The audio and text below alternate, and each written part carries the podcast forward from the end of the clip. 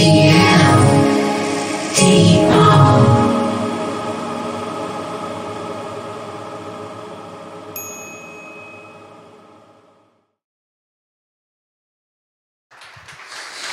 Ja, vielen Dank. Jetzt hoffe ich nicht, dass Sie alle enttäuscht seid, weil äh, es war über die deutsch-amerikanische Schule. Von denen kenne ich nicht so viel, aber ich kann ein bisschen über die deutsch-skandinavische Schule sprechen.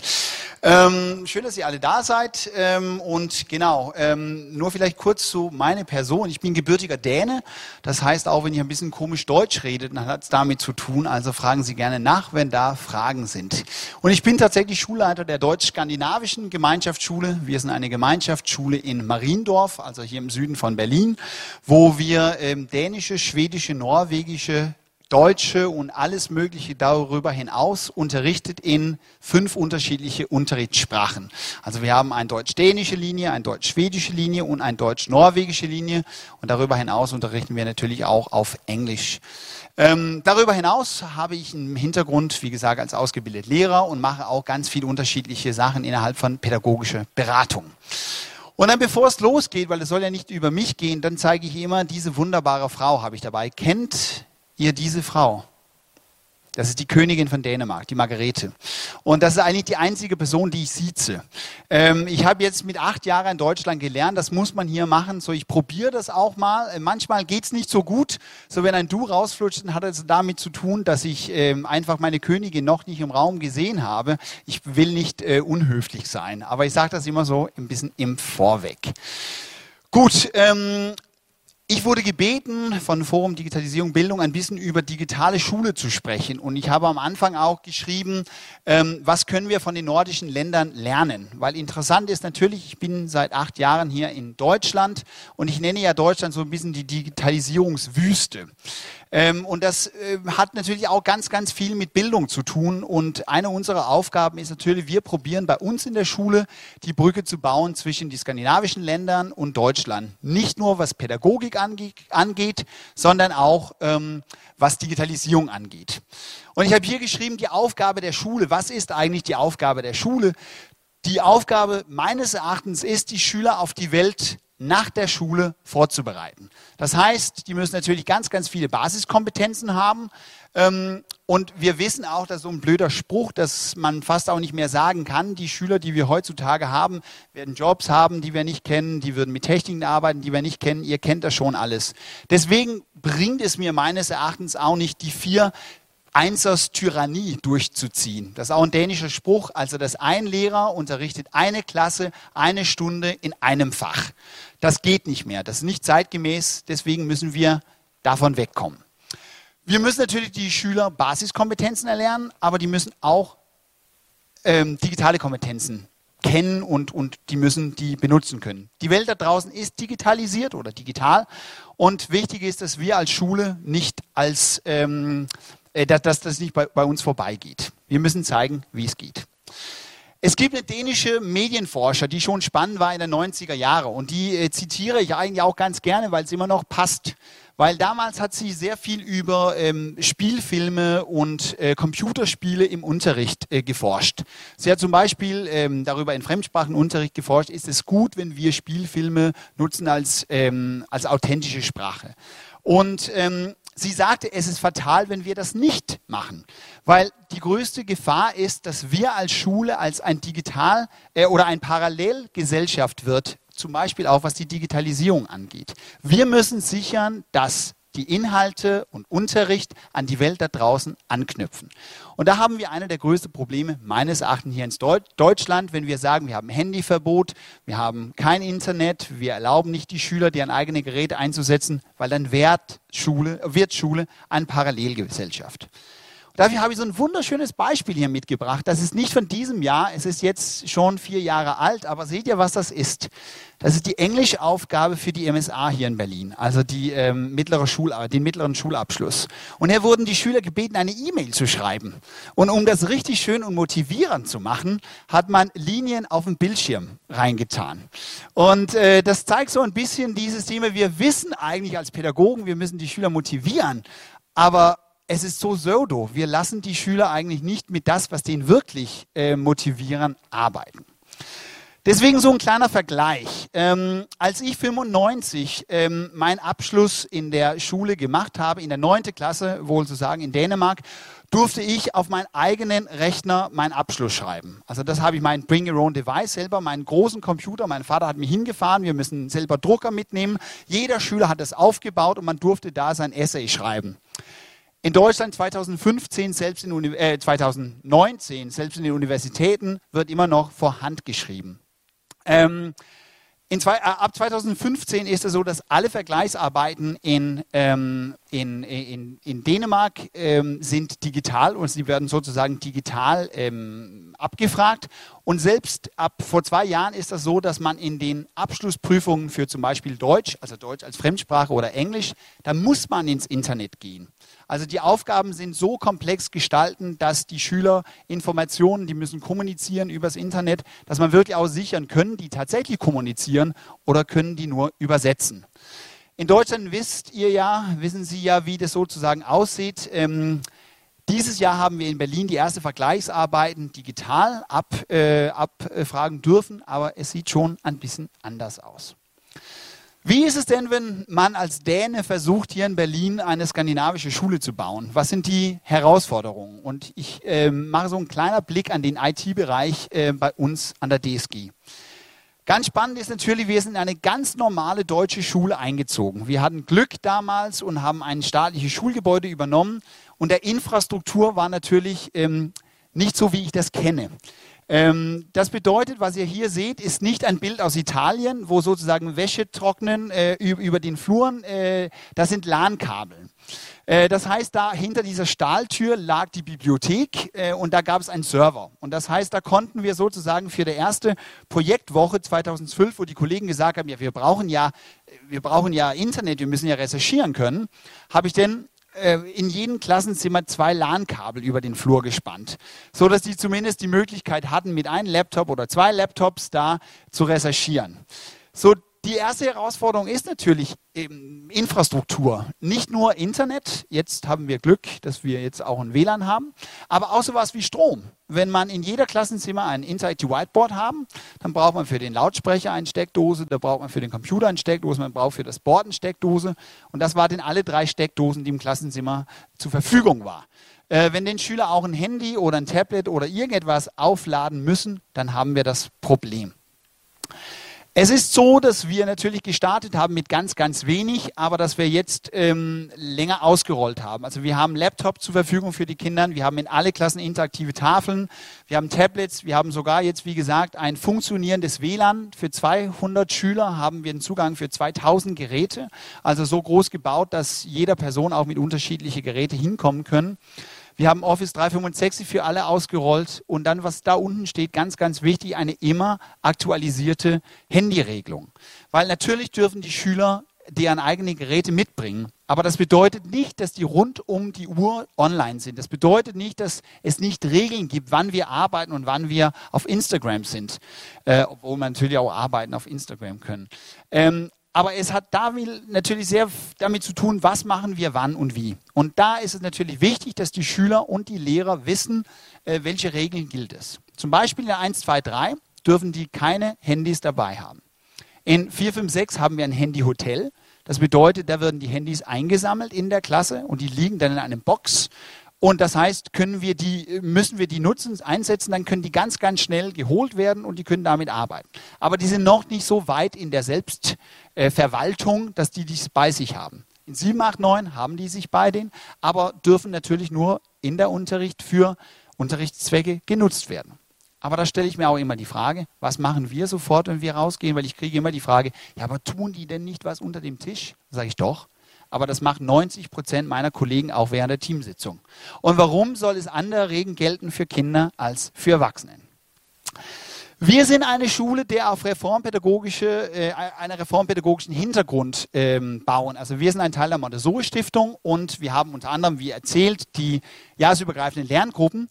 Ähm, und Individualisierung und persönliche Lern Lernziele stehen bei uns im Fokus. Die Frau da unten, das ist Maria Montessori. Und das ist ganz interessant, weil ich diskutiere manchmal auch mit meinen Kolleginnen und Kollegen, die ein bisschen dogmatischer aus der Bereich Reformpädagogik kommen. Und äh, die sagen, nein, nein, nein, äh, IT hat bei uns nichts zu suchen. Dann sage ich umgekehrt, Maria Montessori, sie war Wissenschaftlerin. Hätte sie heute gelebt, war sie die erste, die bei sie in der Schule ein Makerspace aufgebaut hätten, weil sie hat geforscht. Und deswegen ist es ganz interessant, wie man auch die pädagogische Bewegungen, die 100 Jahre hinter sich haben, auch updaten können und heute einsetzen. Was funktioniert denn? Eine der Sachen, was ich immer mit den Schülern, mit den Lehrern oder mit den Kollegen aussprechen, ist keep it simple. Ähm, es ist wichtig, die Lehrer sollen keine Experten sein. Ähm, sie sollen immer die pädagogische und didaktische Ziele im Vordergrund setzen. Ähm, es gibt genug Schüler, die wissen, wie es geht. Und die müssen wir einfach mutig fragen, kannst du mich bitte hier helfen? Aber ich kann ohne Probleme eine Aufgabe stellen, wenn ich meine pädagogische und didaktische Ziele im Vordergrund habe, die die Schüler auch digital lösen können. Zum Beispiel bei uns, wir haben fünf Unterrichtssprachen. Das bedeutet, dass wir natürlich ganz, ganz viele unterschiedliche ähm, Materialien einsetzen. Wir nutzen ganz viele Lernportale von den skandinavischen Ländern und haben natürlich auch elektronische Wörterbücher. Und dann sind wir wieder zu dem Punkt, dann wird es schwierig. Wir müssen natürlich auch, weil wir in Deutschland wohnen, ähm, die Kinder lernen einer, in einer ähm, analogen Wörterbuch nachzuschlagen, weil bei der Prüfung dürfen die ja noch kein digitalen Wörterbuch nutzen.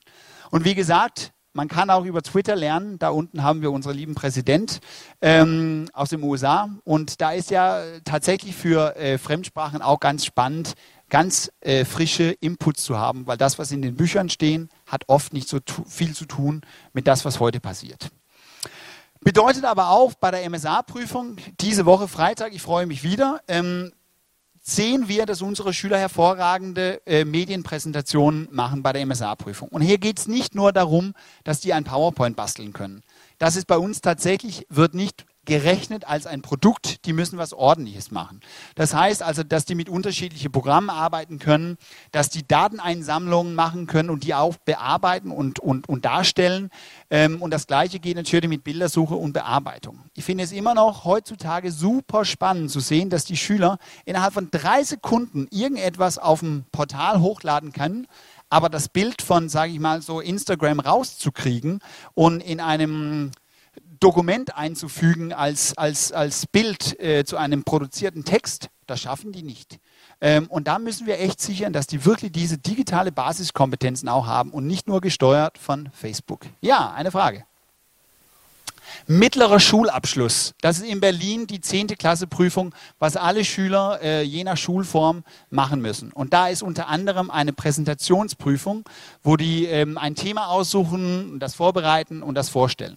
Und da ist eine der Vorgaben, dass man ein Produkt dabei hat. Das kann ein Schauspiel sein, es kann etwas Gebautes, aber es kann natürlich auch ein Medienprodukt. Und was wir denn wirklich merken bei uns ist, dass die schneiden zum Beispiel auch Filme, die machen Erklärvideos über Greenscreen, also dass die auch andere äh, Produkte machen, was nicht nur ein PowerPoint ist. Ähm, wir haben, wie gesagt, ähm, Produktion, Dokumentation von Projekten und wir haben tatsächlich auch äh, eine digitale Schülerzeitung. Ähm, und selbst die 1, 2, 3 nutzen Lern-Apps. Deswegen ist es natürlich wichtig, ich wurde gerade gesagt, ich muss ein bisschen schneller reden hier, ähm, dass wir die Kinder, wie gesagt, auf die Zukunft vorbereiten. Und da kommen die 21st äh, Century Skills natürlich auch rein. Also Coding, äh, Programmierung müssen wir auch zum Teil die Kinder beibringen. Die müssen umstellungsbereit sein und nicht nur ein Programm äh, benutzen können, aber auch wechseln können, weil wir wissen ja nicht, wie die Programme in der Zukunft aussehen.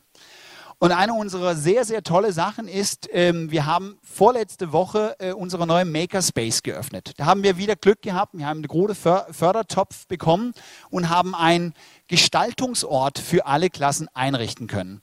Das bedeutet also Kunstwerken, Musik, eigentlich völlig egal, welche, ähm, welche Themen man erarbeitet in den normalen Unterricht. Da kann man reingehen und, und zum Beispiel via den 3D-Drucker mit einem Lasercutter, mit äh, Greenscreen die Sachen auch einen physischen Form geben.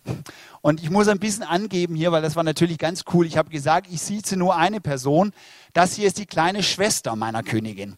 Und die ist unsere Schirmherrin. Die ist auch eine alte Tante. Die wurde vor, jetzt, vorletzte Woche 75. Die Prinzessin Benedikte ähm, hat denn unsere Makerspace auch geöffnet. Und wie man da oben sieht, war sie sehr begeistert von den 3D gedruckten Rosen, die sie tatsächlich von den Mädchen ganz unten rechts bekommen haben. Und sie war sehr erstaunt von diesen 3D-Drucker. Ähm, es darf natürlich nicht nur Gadgets sein. Die müssen ordentlich im Unterricht eingebunden werden und ähm, deswegen ist es auch wichtig, dass die Pädagogen gut unterstützt werden. Deswegen, was wir machen, ist natürlich, wir haben einen IT-Verantwortliche. Ich leite eine freie Schule, das heißt, ich kann auch selber mit meinem Geld umgehen, wie ich möchte. Und deswegen habe ich auch für die Kollegen einen IT-Berater angestellt. 20 Stunden der Woche steht er pädagogisch zur Verfügung für die Kollegen und kann mit denen ähm, Projekte begleiten, er kann mit im Unterricht gehen. Wenn die mit den Tablets arbeiten wollen, kann er sagen, so geht's. Und er kann die sozusagen ähm, in den Händchen halten. Wir haben natürlich auch sehr, sehr gute Kooperationen und Pilotschulen, also wo wir die Möglichkeit haben, mit Firmen, die gerne was austesten wollen, ähm, da Unterstützung zu bekommen.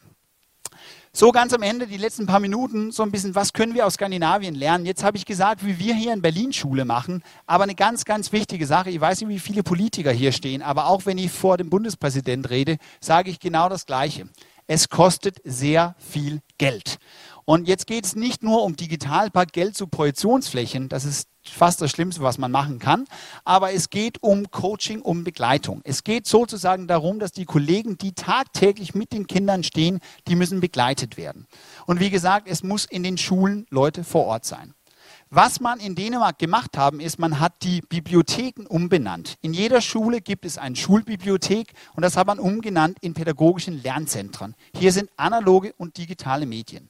Was noch spannender ist, man hat eine Fachbereichsleitung pädagogische IT, die genau diese Sache macht, die unterstützt die Kollegen vor Ort in der Schule, macht natürlich auch Wartung. Und stellt euch mal vor, normale Schule, 600 äh, Schüler, da gibt es drei bis vier Kollegen, die fünf bis zehn Stunden Ermäßigung der Woche haben. Also insgesamt über eineinhalb Stellen nur dafür. Und das kostet Geld, meine Damen und Herren. Aber ohne das geht es nicht. Und dann geht es natürlich auch, wie sieht das Weiterbildungskonzept aus? Und eine der schlimmsten Sachen, das wissen wir alle als Pädagogen, ähm, das ist, wenn man in einen Kurs geschickt werden, acht Stunden lang und lernt so viel, dass man das überhaupt nicht umsetzen kann. Wir sagen, äh, ich sage immer, die Schüler lernen auch nicht das einmal ein in einer sechsstündigen Workshop und dann können die das. Das heißt, man muss die ganze Zeit ständig trainieren und üben. Und deswegen müssen wir sichern, dass die Kollegen vor Ort eine ordentliche ähm, Begleitung bekommen. Die Lehrerausbildung und die Weiterbildungsangebote äh, müssen wir ändern. In Dänemark hat man eine neue Linie in der Lehrerausbildung gemacht, was ich ganz spannend finde. Ähm, Future Classroom Skills, wo es genau darum geht, wie bin ich Lehrer ähm, in einer Welt, der sich verändert, in einer Welt, wo die 21st Century Skills, also die, was soll man sagen, wo Digitalisierung ein Teil davon ist, aber auch Critical Thinking, Creativity, wie kann ich da eigentlich agieren als Lehrer? Und als letzter vielleicht hier auch ein Einblick, das habe ich jetzt die letzten acht Jahre in einem Vorort zu Kopenhagen gemacht. Das nennt sich, das ist ein Weiterbildungsangebot, was nennt sich Unterricht im Unterricht. Und das geht genau darum, dass die Lehrer die Möglichkeit haben, statt eine Fortbildung zu machen, ähm, dass die einen Coach in die Schule bekommen. Da, kann, da können die Kollegen sich hinsetzen und sagen, oh, wir sind äh, Deutschlehrer in Klasse 7, wir möchten gerne mit äh, den iPads arbeiten, wie können wir was Tolles machen? Dann Rahmenlehrplan auf dem Tisch und mit dem Coach entwickelt man dann ein tolles ähm, Unterrichtsentwurf ähm, oder Verlauf. Und da ist es ganz, ganz wichtig, die würden nicht in einer Weiterbildung geschickt, die würden begleitet in der Schule. Es gibt fünf Sessions, a drei Stunden, wo man gemeinsam vorbereitet. Der Coach geht mich mit im Unterricht und evaluiert mit den Schülern und den Lehrern. Das ist wiederum teuer, aber auf der anderen Seite dann bleibt diese Leistung, was die Kollegen eigentlich gelernt haben, zusammen mit den Schülern länger da. So, was ist der erste Schritt für Deutschland? Meines Erachtens, ihr müsst, wir müssen Mut haben. Ähm, was ihr hier auf dem Bild seht, das ist ähm, der dänische äh, äh, Rohligen. Wir haben keine Hooligans in Dänemark, wir sind alle so nett. Das sind immer Rohligans, also das sind die nette Fußball-Hooligans. Die haben immer so eine Klappmütze an. Weil es gibt auch auf Dänisch einen Spruch, es heißt, zieh mal bitte die Jahrmütze an. Und das heißt, wenn man so Kollegen hat oder, oder Leute, Freunde, die immer sagen, nee, nee, nee, geht nicht, nein, dann sagt man, ey, Klappe, sieh mal die Jahrmütze an. Und dann darf man nur Ja sagen. Und das brauchen wir dringend hier in Deutschland. Wir brauchen Mut und wir brauchen auch von unseren Fehlern zu lernen. Ich werde immer gefragt, wir dürfen nie die Fehler machen, was wir in Dänemark gemacht haben. Sag mal bitte, was wir tun sollen. Aber es muss klappen. Dann sage ich, ja, aber so funktioniert die Welt nicht. Wir müssen auch als Erwachsenen und als Schulleute uns trauen, Fehler zu machen. Wir müssen von den Fehlern lernen, weil das fordern wir auch von unseren Schülern. Also, das war's. Vielen Dank.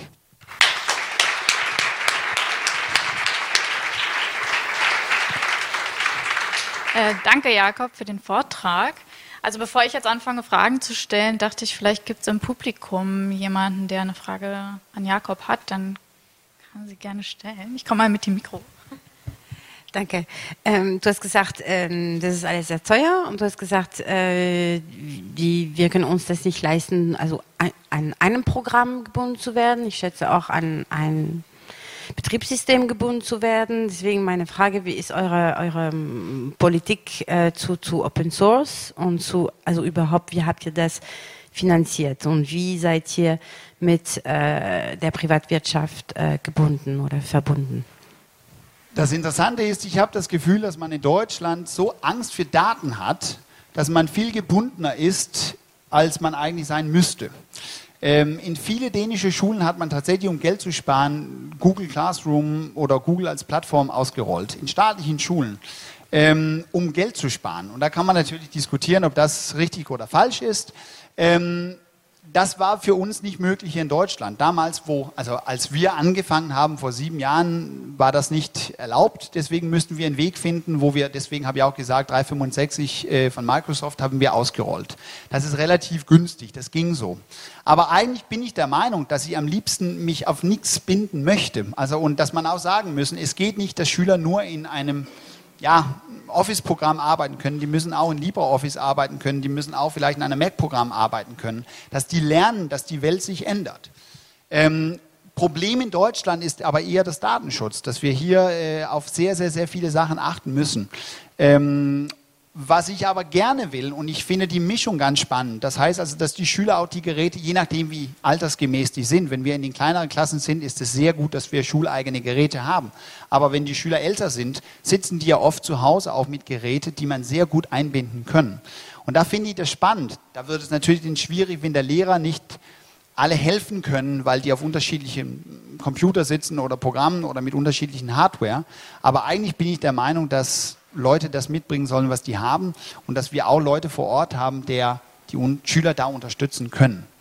Ähm, wir können als freie Schule selber wählen, wo wir unser Geld einsetzen. Das ist ja einer der Vorteile. Als staatliche Schule ist es ein bisschen schwieriger, das ist mir schon klar. Ähm, aber wir haben versucht, so unseren Weg zu finden. Noch eine Frage? Die oder? Nee? Okay, also was mich so ein bisschen interessiert ist, äh, weil du jetzt auch von Politik geredet hast, so wie du verschiedene Akteure auch zusammenkriegst. Also ob die auch an einem Tisch mal sitzen oder ob du das eher so getrennt irgendwie machst und dann alle abgehst. Ich habe ja den Glück, dass sie manchmal gefragt wird über sowas hier und, und, und auch in unterschiedlichen anderen Kreise. Und ich rede ganz, ganz oft und ganz laut auch darüber, dass man investieren müssen. Ähm, es gibt ja sehr viele runde Tische, wo auch Politiker an dem Tisch sitzen und versuchen zu hören von den skandinavischen Ländern. Also wir sind als skandinavische Schule natürlich mit unserer Botschaften äh, sehr gut vernetzt und werden auch da oft gefragt, was kann man aus den Nordics lernen. Ähm, und, und ich glaube, eine der Sachen ist, wenn man guckt auf den BNP für Bildung, da sind die skandinavischen Länder halt weiter vorne. Ähm, und, und das geht ja in allen Bereichen so. Ich glaube auch, ähm, und ich sehe hier in Deutschland, dass eine der allergrößte Sachen ist wirklich die Lehrerbildung, weil ich meine, dass die deutschen Lehrer sind viel besser ausgebildet als die dänischen Lehrer. Also das ist wirklich so. Wir haben nur, ich habe nur vier Jahre studiert, gar nicht an der Uni, nur an einer pädagogischen Hochschule. Und das kann man diskutieren, ob das gut oder schlecht ist. Die deutschen Lehrer sind unglaublich gut ausgebildet in deren Fach.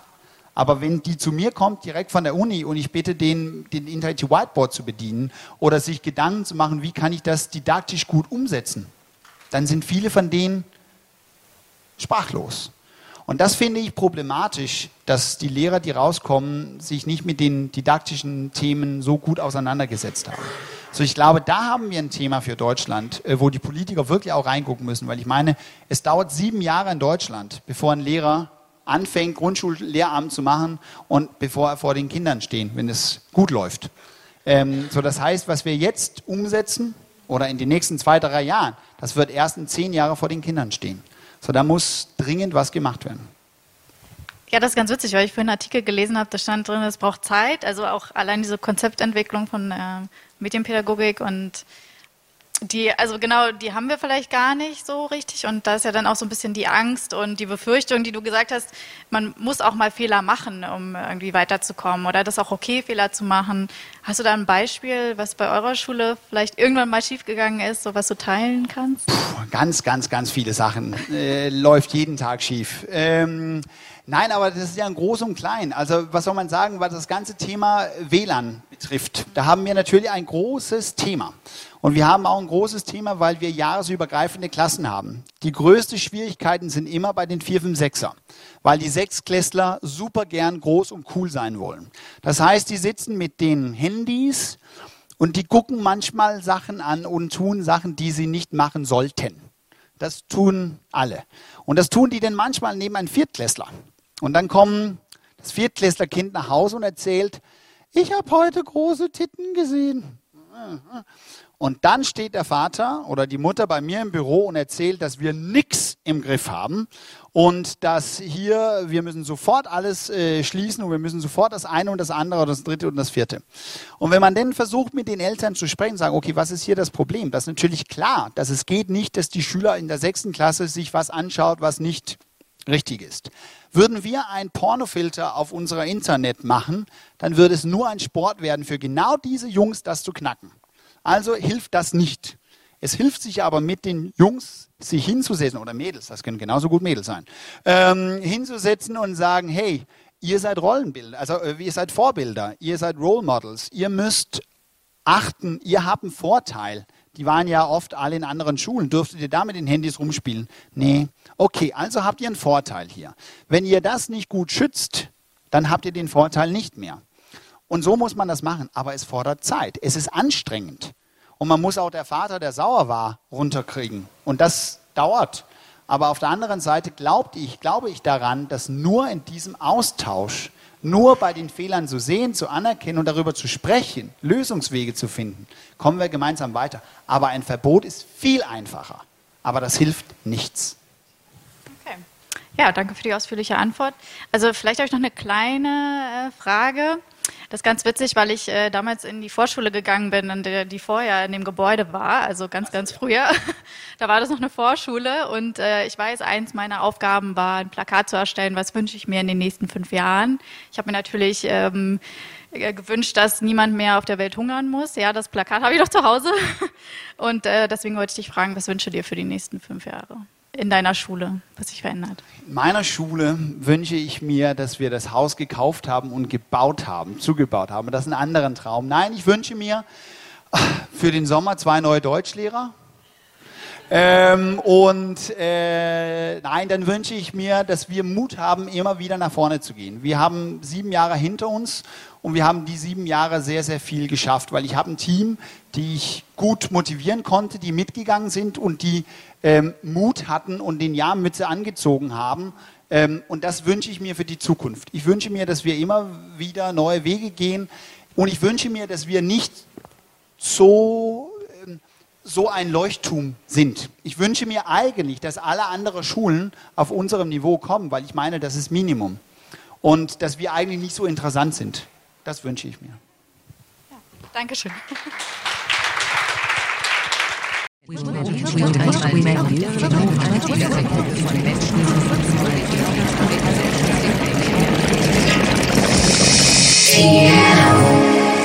Yeah.